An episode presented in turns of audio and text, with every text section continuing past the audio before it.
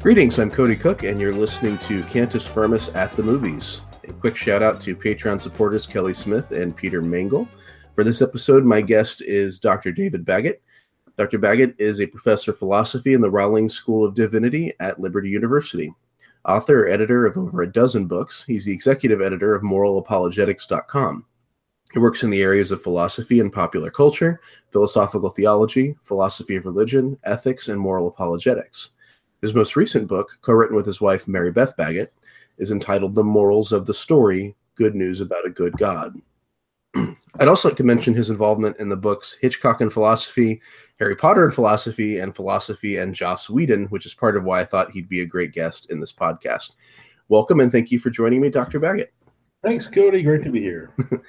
um, and and uh, you had picked the film uh, Shadowlands, uh, made 1993, uh, directed by Richard Attenborough, uh, who uh, also directed Chaplin and Gandhi, and and maybe more famously played John Hammond in Jurassic Park, and um, stars Anthony Hopkins as C.S. Lewis. So it is sort of a biopic about the relationship between C.S. Lewis and Joy Davidman. Uh, Dave, uh, Davidman is played by Debra Winger. I'll give sort of a, a very brief plot outline for those who may be sort of unfamiliar with it. It follows the friendship of the British writer and professor C.S. Lewis with the American poet Joy Davidman. Davidman had been an atheist communist before reading Lewis and traveled to the UK to meet him. On a return trip, now as a divorcee, she asks him to marry her to keep her in the country.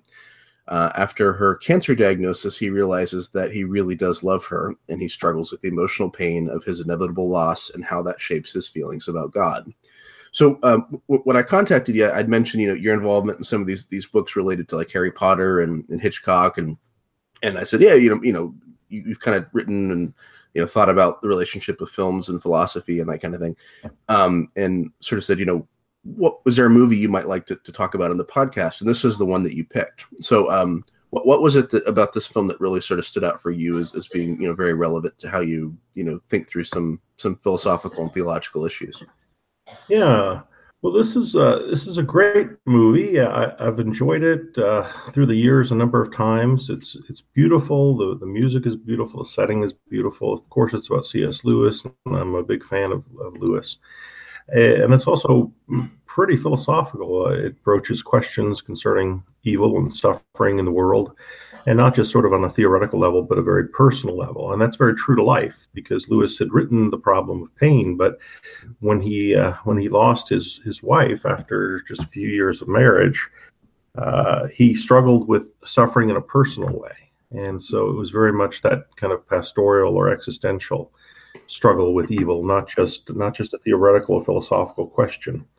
So the movie uh, really uh, pulls at strings. It it gets you thinking. It touches you. It moves you. Uh, it's set in an academic setting, which which I also like, and at Oxford of all places, uh, which I, I, love the most. Mm-hmm. So yeah, the, the, the movie has just so many features that uh, that resonate with me, and I love thinking about it. Well, and it's interesting in the film through uh, particularly these these uh, speeches or, or, sermons that he's delivering, you sort of get a feel for how he is working through the, these issues, his transformations on the issue of the problem of pain. And so, you know, early on in the film, you have him saying things like, you know, pain is God's megaphone to rouse a deaf, deaf world. And uh, God doesn't particularly want us to be happy. He wants us to love and to be loved. He wants us to grow up. And he thinks that suffering helps us do that. Uh, he says that you know God is like a sculptor. The blows of his chisel, which hurt us so much, are what makes us perfect. Um, and then after the cancer diagnosis, he's you know now says you know if you love someone, you don't want them to suffer. Why doesn't God feel that way?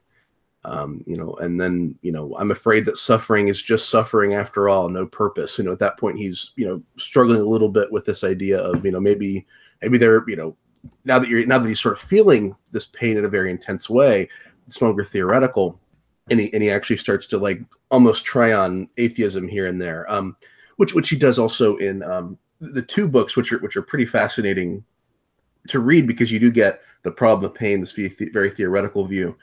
And then his journal that he writes a grief observed um, after after his wife dies and he's sort of like working through all these different feelings and trying on all these ideas. Okay well maybe there isn't a god. He's like well that's obviously nonsense uh, maybe maybe God just you know isn't very nice, you know, and so he's kind of working yeah. through all these ideas, and he kind of they, they, sort of show him doing that in the movie. You know, the the the, the we're rats in a cosmic God's cosmic laboratory, um, and you know.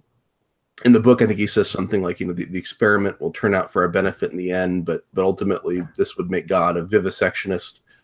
Um, mm-hmm and yeah, so it's it's very interesting to to sort of watch that that transformation and um it you know I have kind of my own, you know, thoughts on different ways that you, you could respond to the problem of evil and, and things that have maybe helped me think through that. But it kind of made me wonder if maybe, you know, C.S. Lewis had, maybe it was somewhat inappropriate for him to speculate so much uh, about why God would allow suffering, because you know, once you're sort of in that moment, all that speculation starts to feel very kind of paltry.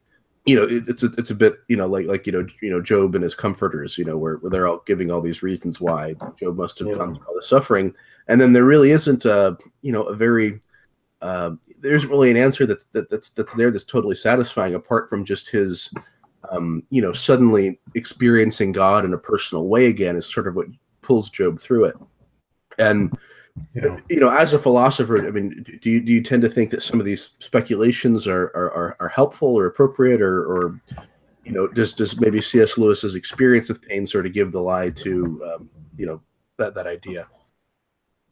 Yeah it's a great question.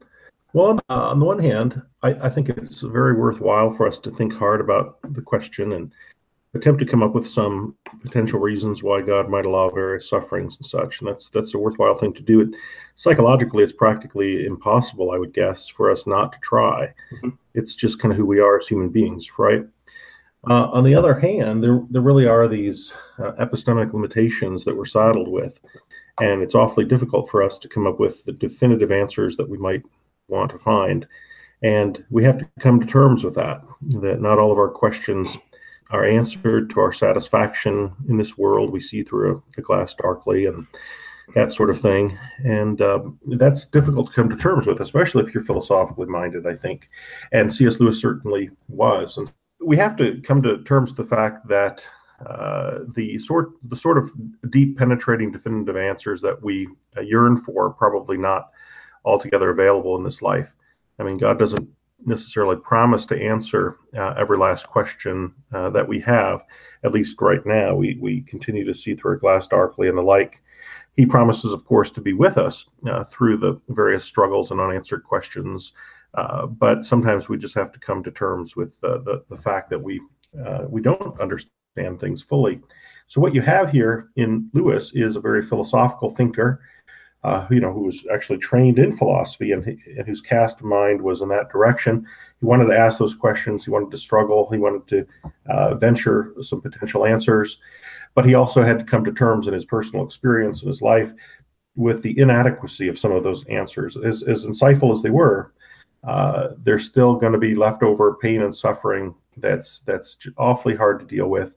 Some unanswered questions, and that's very much what this this movie is about.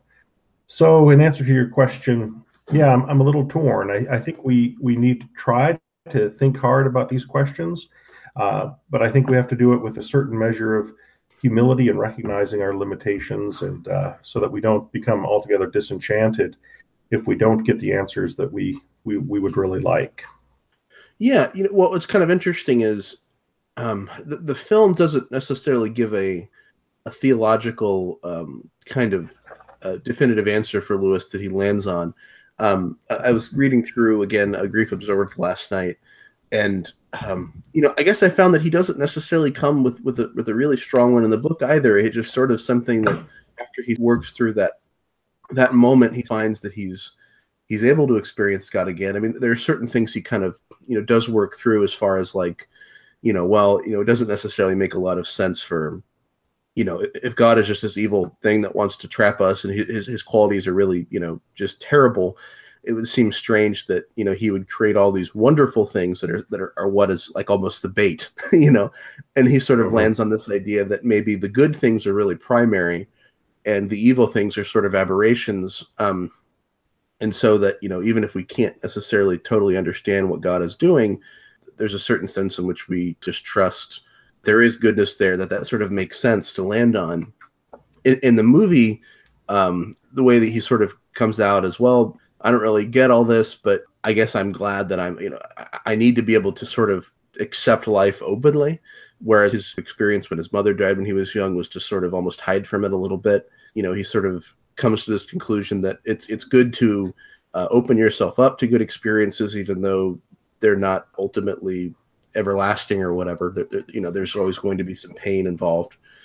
D- did you feel like there there were any particular answers that, that Lewis landed on in the film, or, or any of his writing that, that, that, you felt were at all satisfactory for, for this question, or, or at least helping mm-hmm. sort of move part way to an answer?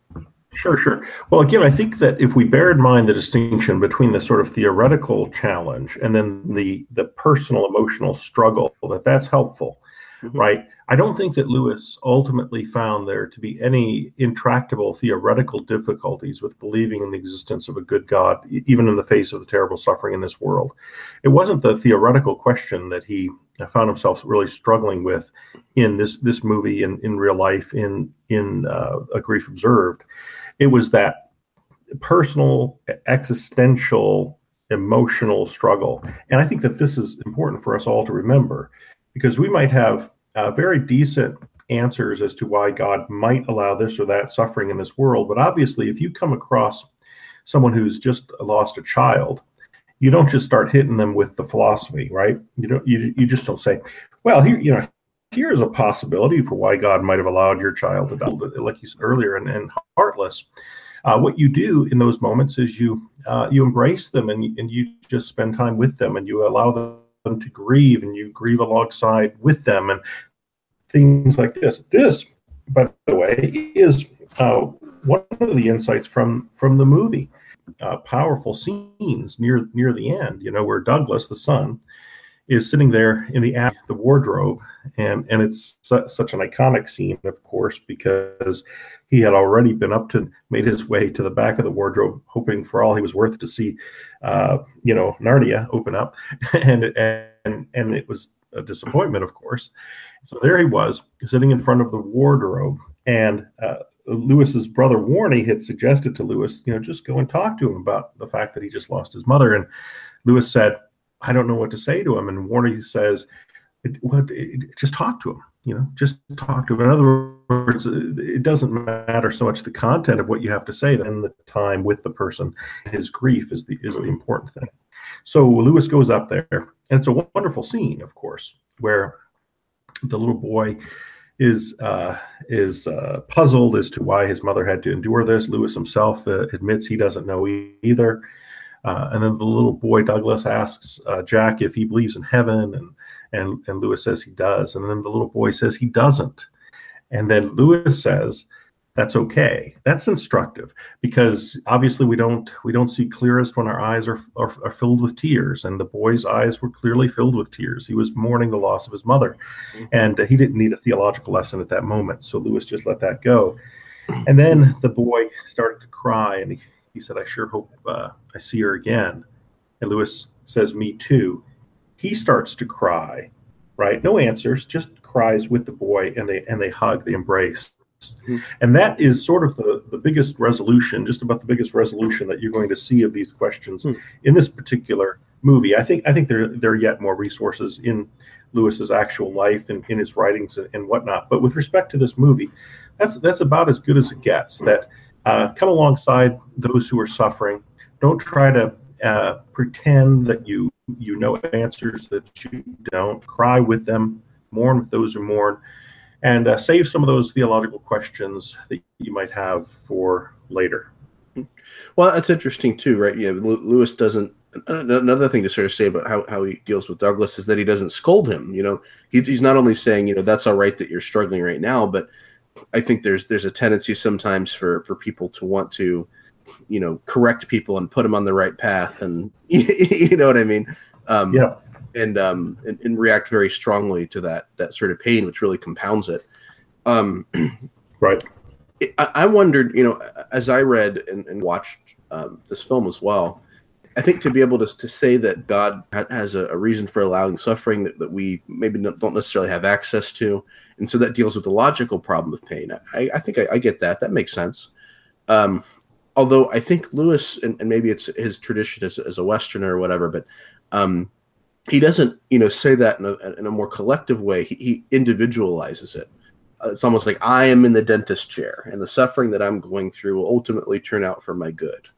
Is it possible that that you know that approach to individualize it so much maybe is less helpful? You know, if, if you look to someone whose whose whose child was just murdered, and you say, "Oh, well, this was for your good." I mean, this kind of you know meticulous sovereignty that's sort of Calvinistic, but also very benevolent. Um, I mean, does that first of all is, is it something that's going to be satisfying to hear, and second of all, does it necessarily make sense? I don't think it's satisfying to give people that kind of answer, that kind of theoretical answer, in the throes of their suffering. That's not the time to do it. Mm-hmm. I think that those really aren't the right times to ask those hard questions. Just let people let people grieve and so forth. You know. Um, and, and there's a big difference too between saying God is able to redeem uh, an excruciating trial in one's life and God specifically sent it in order to make you better or something like that. Mm-hmm. And there's something fundamentally flawed about that too. And by the way, Lewis has been criticized uh, along these lines uh, for some of what he has said in uh, A Grief Observed. Uh, when you when you personalize it too much and you say, okay, uh, like he he suggested, well, God had to take joy away because I was idolizing her or something like that. Mm-hmm. That that's kind of making it a little bit more about himself than he should. so maybe he should have suggested one of the benefits that I might be able to derive from this excruciating experience is to learn uh, that I shouldn't uh, idolize, you know, I should worship God alone and not allow my relationship with God to be dependent upon my getting what I want. But that's different from saying God did it specifically for this purpose to teach me that lesson. In general, I think that when people are suffering, uh, we shouldn't we shouldn't come in all sorts of knowing, acting like we know more than we do, and, and, and let us provide you all of these answers as to why you're suffering. We don't know. But what we do know is that God is faithful uh, through those times, hmm. and that uh, He can uh, He can be relied upon. He He can uh, be drawn closer to. God will be with us through those difficult times, and He, uh, you know, uh, He can be trusting the suffering. But that's very different, I think, from this presumption why this is happening. There's a lot of mystery there that we simply uh, are unable to penetrate given our current epistemic limitations. Sure. Um, yeah, that, that kind of um, very you know meticulous sovereignty that God is doing this somehow for my individual good seems difficult, I think, to even imagine in, in certain instances. Mm-hmm. But, but I think yeah. Oh yeah, and, and what about yeah? Well, what about you know? Suppose your your child gets raped uh, are you are, you know if someone says well you know that I, that was a horrible experience for me to see that happen but but it made me better ultimately mm-hmm. i mean the problems with that are just so obvious right yeah, yeah. but yeah but I, I think there is at the same time like you said that um this idea of of of getting through the other side of it and and how do we get through the other side of it? Do we get through the other side of it saying that wasn't really an evil at all? That you know you know we're just composed of atoms and you know if, you know if i if i sit on a chair or step on a floor it's, it's just as much of a violation which is to say it's not at all. Um and or, or do we say that you know this was an evil that there is a good god who is is set on redeeming the evil some in some way shape or form. And you know to, to speculate on on why he'll you know allows this or that or the other thing is is ultimately in most cases going to be fruitless. Right. You know evil should be a problem right? And christianity has a, a, great explanation for why that is the case. This is a fallen world in the process of being redeemed and so of all people i don't think christians should trivialize or or you know deny this category of of evil things in this world but um, our atheist friends have a different kind of problem of evil. It's not obviously the problem of reconciling the suffering in this world with God's existence because they don't believe that God exists. Merely to cash it out in terms of pain or something like that, you know, pain is very unpleasant and that that sort of thing doesn't uh, doesn't penetrate to the depths of what's going on because there are such things as moral evils in this world. You know, more distinctively, uh, moral categories and things like, like, that. And you you have to have enough worldview resources to really make sense of, of, these things, of the depth of the badness of evil in this world. And Christianity, I think, has those those resources, and I think our naturalist friends uh, really don't. So the way uh, Jerry Walls likes to put it sometimes is that when the problem of evil for your worldview ceases to be a problem, that's a an even bigger problem for your worldview. And I, I I don't think is open to that charge. I do think that a secular perspective really is, because I think ultimately the category of evil, understood in moral terms, does largely need uh, more adequate uh, backing and undergirding than what a secular worldview can provide. No, I, I, think that makes a lot of sense. I mean, I, I think evil. I think we have to acknowledge the existence of evil. I think first of all to I think have a um, at least a good reason in this arena for, for believing in God, which which I think maybe seems um, um, you know like a paradox for some people. But the very existence of evil itself requires the existence of moral categories, which which again requires the existence of God, which which which is I think another reason why you know this kind of you know meticulous sovereignty approach can, can be a dead end because it in a way makes evil something good. If if God has is his hand is in everything and everything which happens is uh, meant for some for some greater goal, uh, like is, is, intended, is done for some greater goal, uh, then that almost makes it not evil. You know, it's it's actually just good in disguise. Um, but I think to be able to say that there is evil in the world um, mm-hmm. re- requires us to to say, okay, well, yeah, there's evil, there's moral moral categories, and there's actual good, and what does that look like? And, and then the answer to that is God. Yeah, good. So yeah, I think that's right. Evil really contrasts with good, right?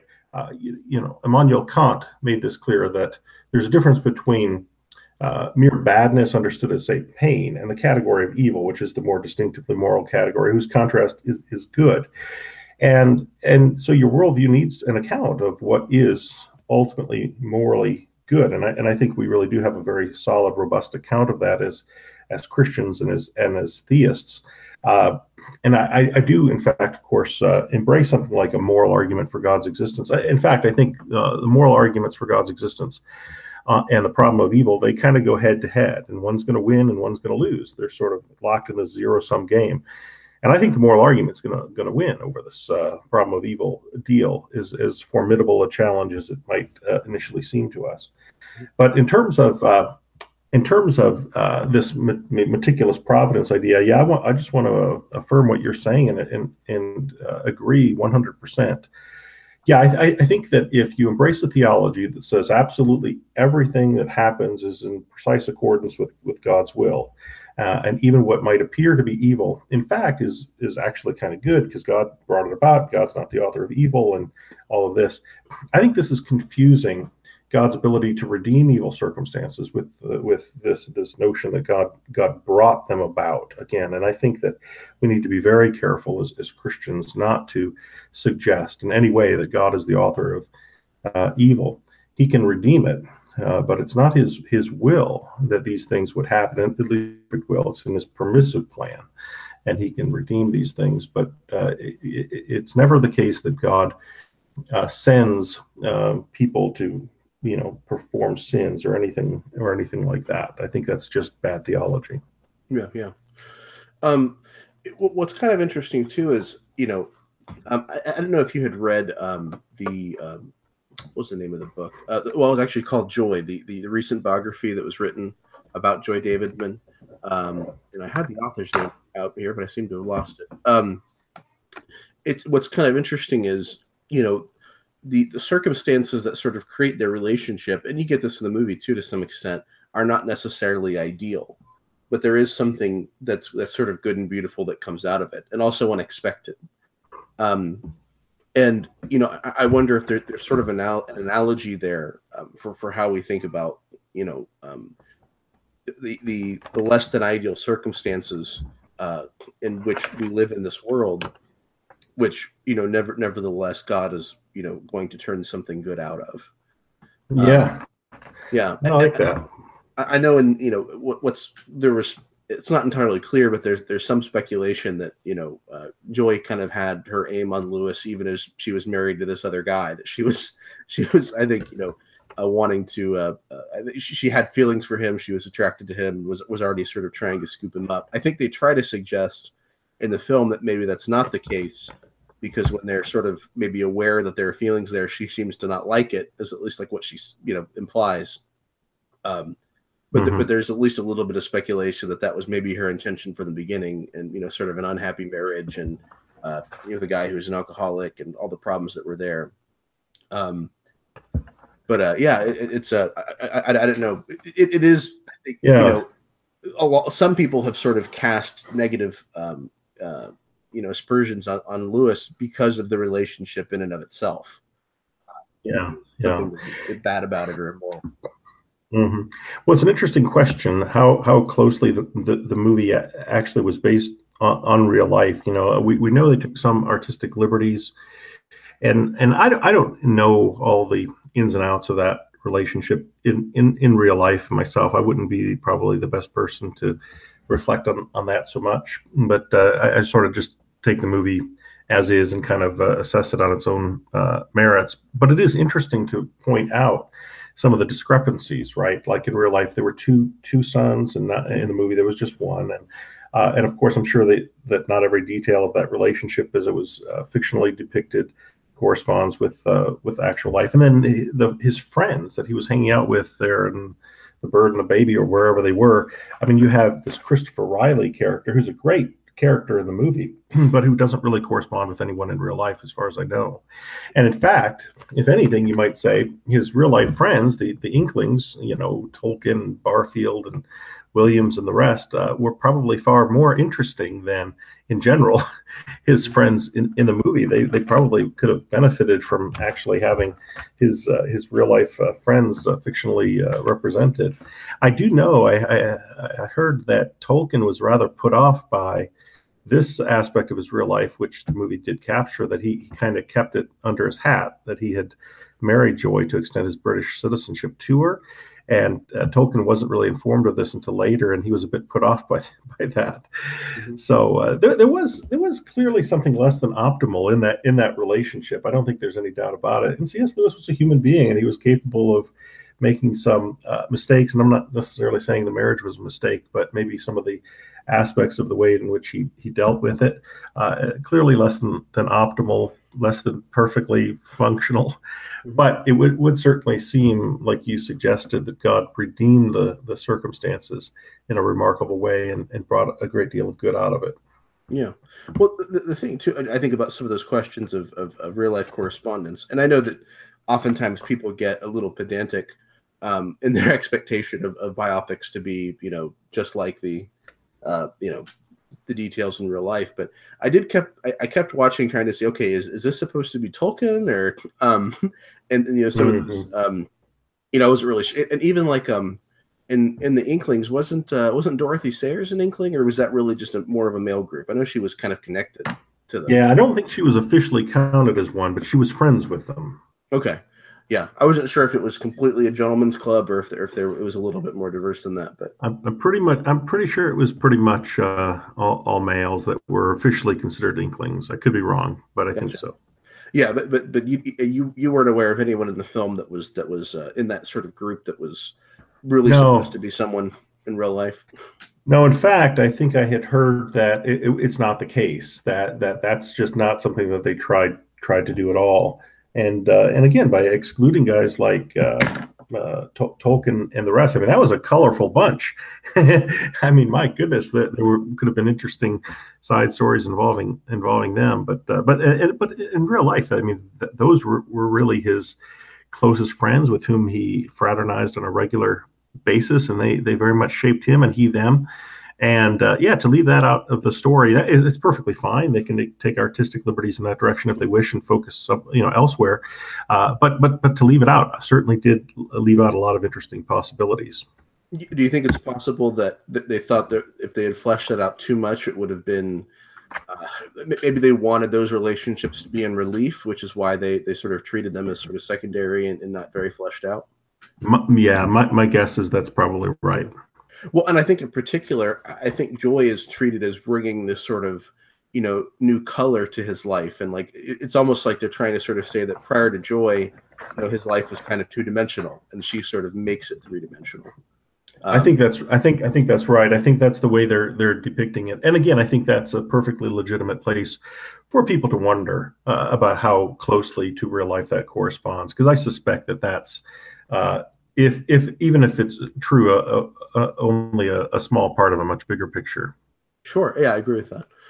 Um, what did you think of the film altogether, apart from its sort of philosophical themes? You know, uh, its treatment of characters and the way it's filmed, and just kind of all those yeah. details. Yeah, I just I just think Attenborough did a, a marvelous job uh, directing. I, I, think the the writing was really uh, crisp. I rewatched it last night with my wife uh, for probably the twentieth time, and was struck again by how how beautiful some of the dialogue is and how, how good some of the acting is. Uh, and I and I love the the setting at Oxford and all that's represented there in terms of the intellectual life. Um, someone once said that Oxford is is an, an embodiment of the nobility of the intellectual tradition, and I've always liked that. And uh, it's a it's it's a wonderful place to, to make a movie. And they really uh, captivated the audience with all the shots that they took, all the, all the beautiful music, the great dialogue, the, the impeccable acting. And so the, the whole uh, cumulative effect of the movie is, is always uh, very touching for me personally. Yeah, I agree. It's um, what's kind of interesting about the film is it's not you know a quick moving film or anything. It's it's a bit of a slow burn. You sort of are following the characters. What you're interested in is how they interact with each other, um, how they relate. I think Anthony Hopkins plays the role with kind of a um, I don't know. There, there's sort of a quiet dignity about it. I guess you sort of feel like there's there's always something going on underneath, but but but he you know he plays the characters you know kind of reserved in a way, but, but with something else underneath, um, which is which is I think you know difficult to do. How, how, do, how do you how do you convey all of all of what's going on inside someone you know, without sort of exaggerating it externally. Um, sure. What you're interested in is, I think, always what's kind of beneath the surface, because the film itself is, is I think, a pretty slow moving, slow moving film. But you're, you're just so interested in, in how the characters are relating to each other and, and, and that kind of stuff. What's kind of going on beneath sure. the surface. Yeah, and, and Hopkins, I mean, for them to score him to play Lewis, uh, I mean, that's a coup. Uh, uh you know, great actor.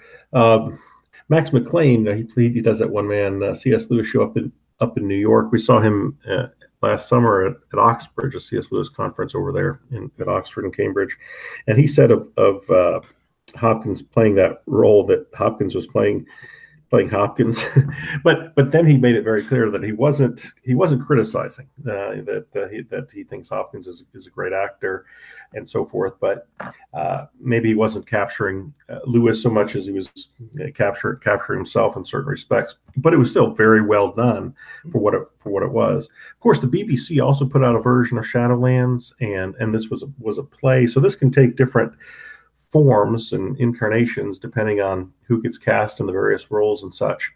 Uh, but but the story itself really is so so compelling, and and I'm glad that it's been told in more than one way, and you know with more than one person playing uh, Lewis. It's it's really a, a, a, story that's worth telling and worth uh, worth pondering. Yeah, absolutely. There, there's kind of a, a, a side plot, like a B plot in the film, uh, which is Lewis's relationship with a student who's, uh, you know, seems kind of uninterested in in Oxford life a little bit.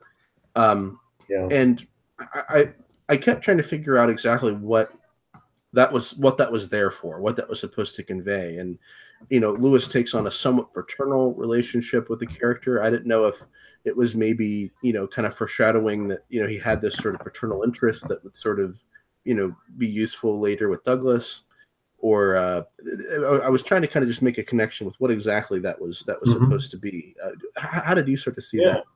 Why that was yeah, Your suggestion is an interesting one. I had never thought of that. I, I, had I had always thought of it in terms of this: that Whistler sort of recognized that Lewis was so comfortable in his role as teacher that usually when he would ask a question, he kind of already knew the answer.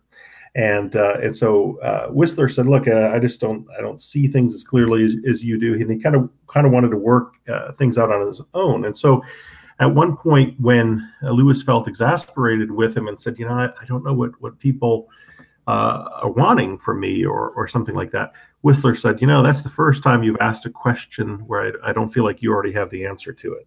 Mm-hmm. And you'll recall the the parallel here with Joy when they were going to the hotel and uh, he said, "Are you happy?" And she said, "Yeah." And he says, "What kind of happy?" And then uh, she says, "Oh yeah, I forget. When you ask a question, it's because you already have a particular answer in mind, you know." And then that becomes a kind of a cute, funny, winsome scene between those two.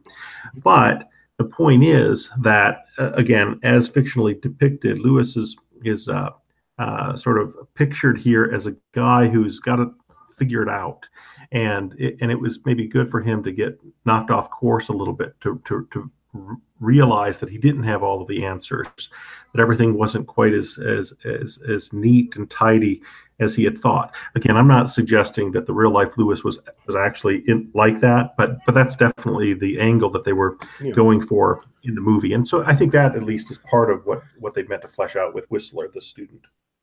Yeah, it seems that maybe when you read a grief observed that, that lewis maybe feels that way a little bit about himself that maybe he had been knocked off his uh, you know his sort of confidence about you know what he thought he knew and understood a little bit. Um, oh yeah.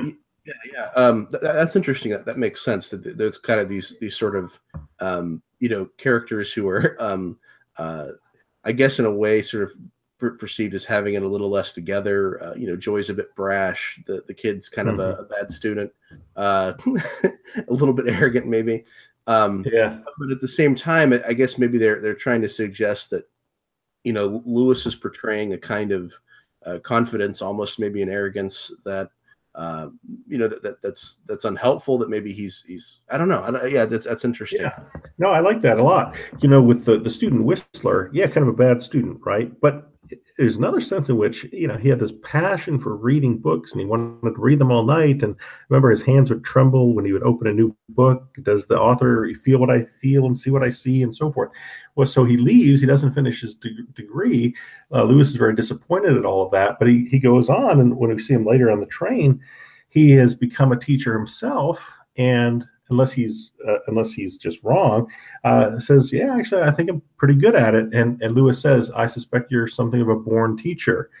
And so maybe even some of the conflicts that Lewis had uh, with with the guy uh, was was exactly because this guy, by wanting to chart his own course and figure things out for himself, and and really think issues through and come to his own conclusions, it, maybe it didn't make him the best student. Maybe it led to some conflicts but it also may have contributed to him being such an excellent quality teacher himself later down the line, right? So, so there's all of that at play.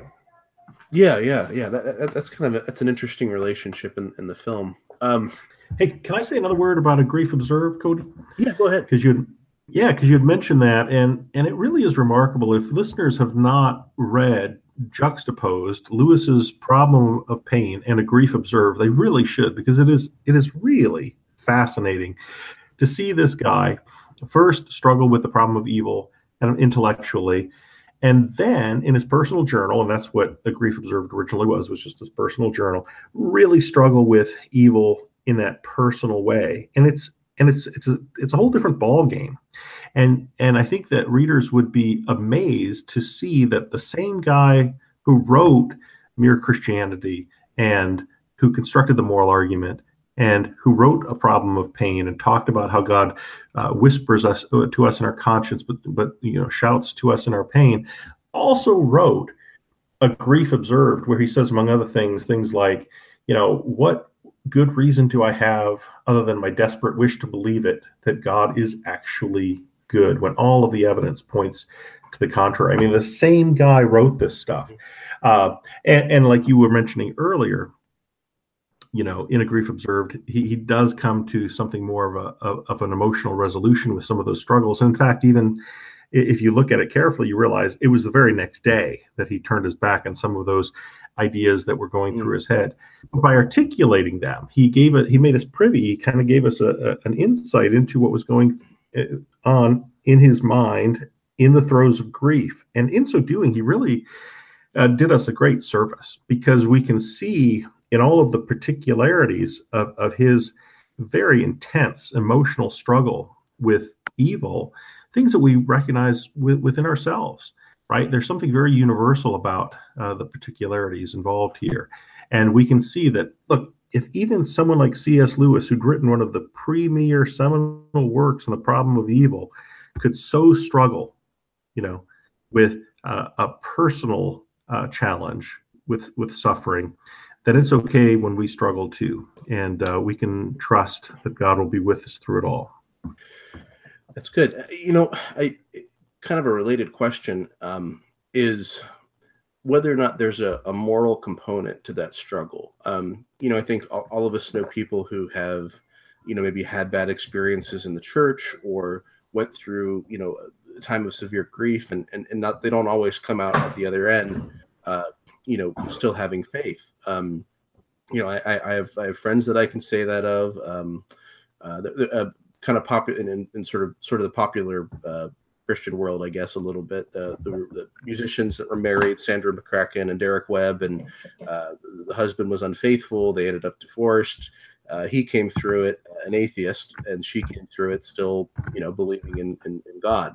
Um, and so you kind of look at these experiences that we have, and you know, I think we Christians do tend to say that there, there is a moral component to belief or unbelief. Um, do, do you think that that how does that sort of factor in when you're dealing with issues like like suffering and pain? Yeah. Well yeah this is a, a good and, and, challenging question right? Because someone might might mistake say um, a theoretical uh, challenge to faith with something that is more psychological existential or perhaps even uh, moral right I have a friend who um, tells uh, the story of um, a friend of his that he had at seminary who came back after one summer, uh, all very skeptical, you know, about his faith and, and whatnot.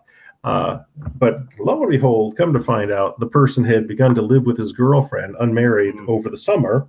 And that moral choice actually kind of began, at least so thought my friend, skewing this guy's perspective yeah. which it can. So, so uh, you know, sometimes sometimes we can use excuses like, "Well, I've got these intellectual doubts," or or whatever, or look at this suffering that I've endured, in order to gravitate to, to a view that you might down deep really want to hold because it's going to liberate you, for, say, from some of those moral constraints or strictures that Christianity would impose. I don't want to, in any particular instance, uh, insist that this is the case and that I know it's the case, but there's good reason to think that at least sometimes this this dynamic is operative, and I think that it's good for us to be aware of that so that we can be self-aware enough and honest enough with ourselves, so that when those struggles come, we don't wrap with you know these legitimate in, intellectual garbs. Something that at root is is something much more visceral, something much more emotional or perhaps even uh, something like uh, a, a, moral um, failure. Yeah.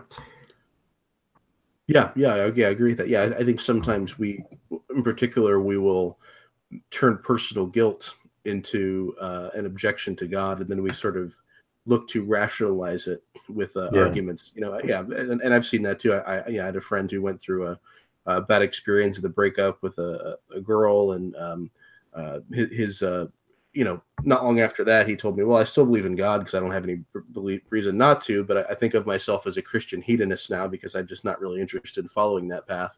And then, you know, before long, he's picking up Dawkins and, and everything else, all the stuff he knew about before. It's not as if there were new arguments, but suddenly the mm-hmm. argument seemed more satisfactory because there was an emotional uh, sure for them too.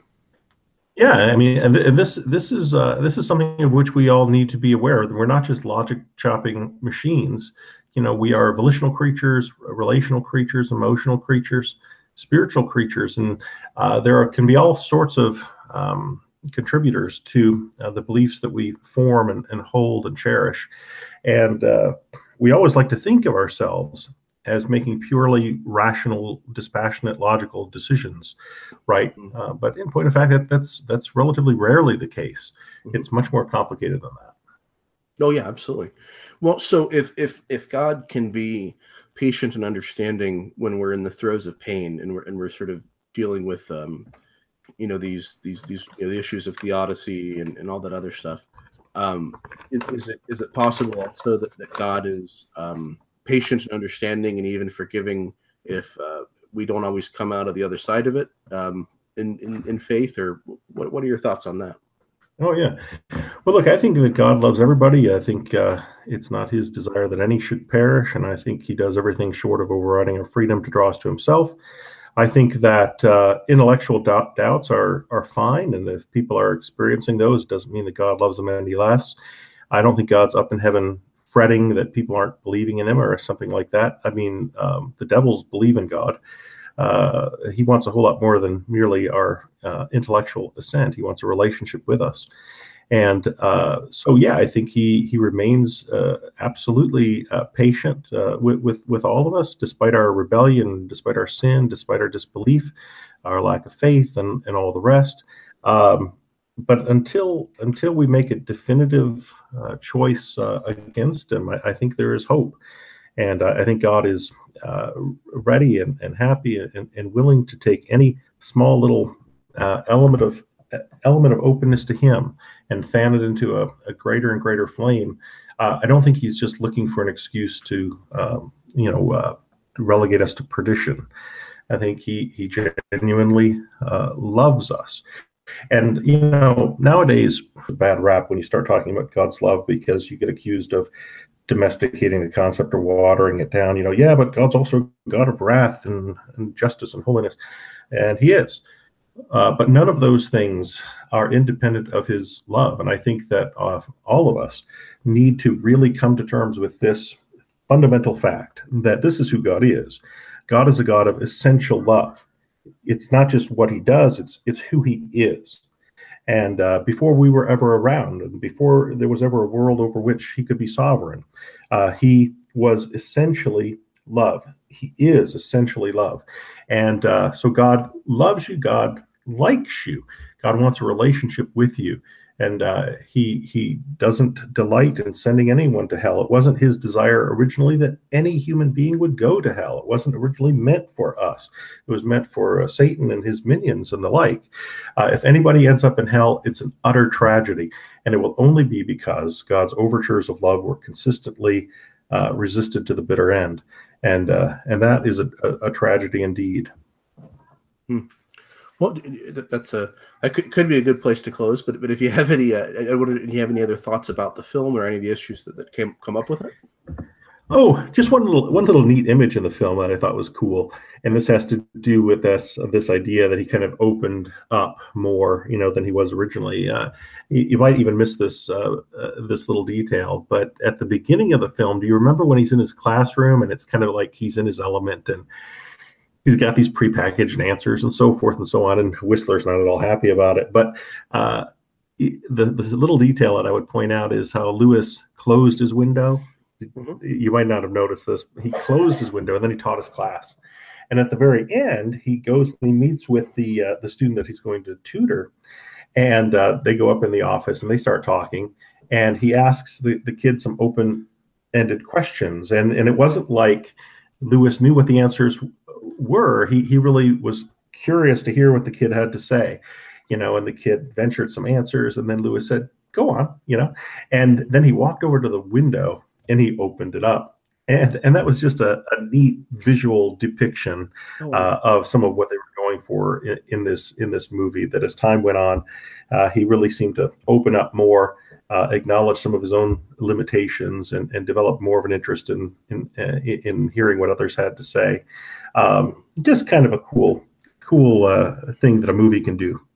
That's good, and I actually missed that. Uh, what's actually funny is that scene in, in the end he when he goes to the window and opens it up and he says, "I'm listening." I remember yeah. thinking, I remember actually thinking sort of the opposite, which was, you know, well, he says he's listening, but he's going over to the window and looking outside. It doesn't seem like he's very interested. But but I think I think you're right that if, if I would have paid attention to how that was bookended, I would have thought, oh yes, he actually is open. He's opening himself up to the world, and he's you know yeah. So uh, these sort of outside yeah. things. Um, that make yeah, that's. I think that's good. probably right. I think you're right. Yeah, yeah. I think that's great. Um, wow. Okay. So, uh, Dr. Baggett, you also so your most recent book actually just came out this month, I think, is the mm-hmm. morals of the story: good news about a good God. Yes. And and so and that's related to this, these issues of moral apologetics as well, right? That's right. It's a distillation of a couple books that Jerry Walls and I did, uh, Good God and God and Cosmos. And my wife and I did this particular book with uh, IVP Academic, and uh, we try to make the, uh, the, the, our fourfold moral argument more accessible to a wider readership.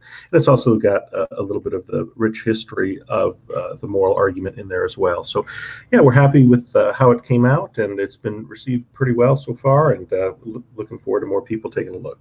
That's great. And and, and to, for, for those who may be some, somewhat unaware, that the moral argument has to do with the idea that um, um, goodness and, and even evil actually are pointers to God because that, because if they are real, then they have to be founded in something. Yeah, uh, we we identify a range of moral phenomena in need of explanation, and we argue that uh, theism generally and Christianity in particular provides impeccable resources to explain these things and explain them very well, from good to evil to moral agency to moral transformation, and uh, and and there are others beyond those too. That's good. And, and, and I'll, I'll, just throw this out here, just kind of as a question. Um, I know it's not as um, traditional an argument, but um, I wonder what you think about the idea that um, the incarnation itself is is something of a, a, defeater for the problem of evil. That um, the evil and pain that we experience was taken on personally by God, so that um, on an existential level, the idea of you know God as sort of this distant you know cosmic vivisectionist is, is sort of undone by that? Oh yeah, I think that has tremendous potential, uh, both at the theoretical level and and the practical existential level. You know, when you're going through something and, and you and you realize uh, that you don't have the answers and it, it's almost too much to bear, just to remember that God Himself uh, was willing to endure sufferings for us that uh, m- make our sufferings pale by comparison, and that there's a, a glory to come uh, as a result of what he was willing to do that will make the sufferings of this uh, world uh, small by comparison. Uh, that's something really to hold on to in the in the darkest of, of moments. So yeah, I think that that speaks powerfully indeed to both the theoretical and the practical problem of evil. Excellent, excellent. Thank you so much for for, uh, for being willing to, to, do this with me, Dr. Baggett, and it was uh, great talking to you. And a great film uh, choice in a film as well because this had been my list to watch, but I hadn't hadn't watched it yet. Oh, terrific! Well, it was a joy speaking with you, Cody. Hope we can do it again.